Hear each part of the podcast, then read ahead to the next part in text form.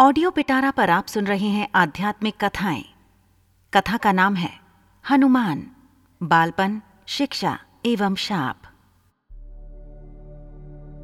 हनुमान जी के धर्म पिता वायु थे। इसी कारण उन्हें पवन पुत्र के नाम से भी जाना जाता है। बचपन से ही दिव्य होने के साथ साथ उनके अंदर असीमित शक्तियों का भंडार था। बालपन में एक बार सूर्य को पका हुआ फल समझकर वो उसे खाने के लिए उड़ जाने लगे। उसी समय इंद्र ने उन्हें रोकने के प्रयास में वज्र से प्रहार कर दिया। वज्र के प्रहार के कारण बालक हनुमान की ठुड्डी टूट गई और वे मूर्छित होकर धरती पर गिर गए।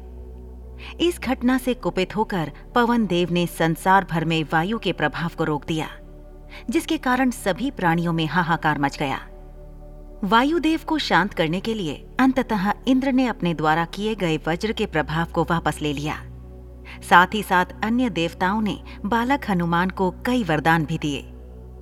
यद्यपि वज्र के प्रभाव ने हनुमान की ठुड्डी पे कभी न मिटने वाला चिन्ह छोड़ दिया। तदुपरांत जब हनुमान को सूर्य के महाज्ञानी होने का पता चला तो उन्होंने अपने शरीर को बड़ा करके सूर्य की रक्षा में रख दिया और सूर्य से विनती की कि वो उन्हें अपना शिष्य स्वीकार करें। मगर सूर्य ने उनका अनुरोध ये कहकर अस्वीकार कर दिया कि चूँकि वो अपने कर्म स्वरूप सदैव अपने रथ पे भ्रमण करते रहते हैं। अतः हनुमान प्रभावपूर्ण तरीके से शिक्षा ग्रहण नहीं कर पाएँगे।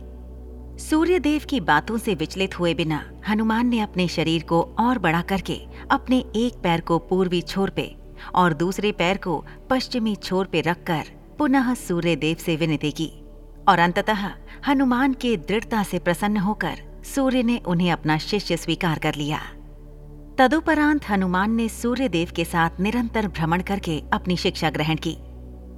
शिक्षा पूर्ण होने के उपरांत हनुमान ने सूर्यदेव से गुरु दक्षिणा लेने के लिए आग्रह किया। परंतु सूर्यदेव ने यह कहकर मना कर दिया कि तुम जैसे समर्पित शिष्य को शिक्षा प्रदान करने में मैंने जिस आनंद की अनुभूति की है, वो किसी गुरु दक्षिणा से कम नहीं है। परंतु हनुमान के पुनः आग्रह करने पर सूर्यदेव ने गुरु दक्षिणा स्वरूप हनुमान को सुग्रीव की सहायता करने की आज्ञा दे दी।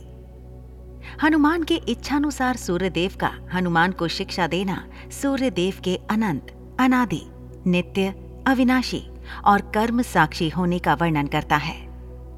हनुमान जी बालपन में बहुत नटखट थे। वो अपने स्वभाव से साधु संतों को सता देते थे। बहुधा वो उनकी पूजा सामग्री और आदि कई वस्तुओं को छीन झपट लेते थे। उनके इस नटखट स्वभाव से रुष्ट होकर साधुओं ने उन्हें अपनी शक्तियों को भूल जाने का एक लघु शाप दे दिया। इस शाप के प्रभाव से हनुमान अपनी सब शक्तियों को अस्थायी रूप से भूल जाते थे और पुनः किसी अन्य के स्मरण करने पर ही उन्हें अपनी असीमित शक्तियों का स्मरण होता था। ऐसा माना जाता है कि अगर हनुमान शाप रहित होते तो रामायण में राम रावण युद्ध का स्वरूप पृथक ही होता। कदाचित वो स्वयं ही रावण सहित संपूर्ण लंका को समाप्त कर देते। ऐसी ही इंटरेस्टिंग किताबें कुछ बेहतरीन आवाजों में। सुनिए सिर्फ़ ऑडियो पिटारा पर।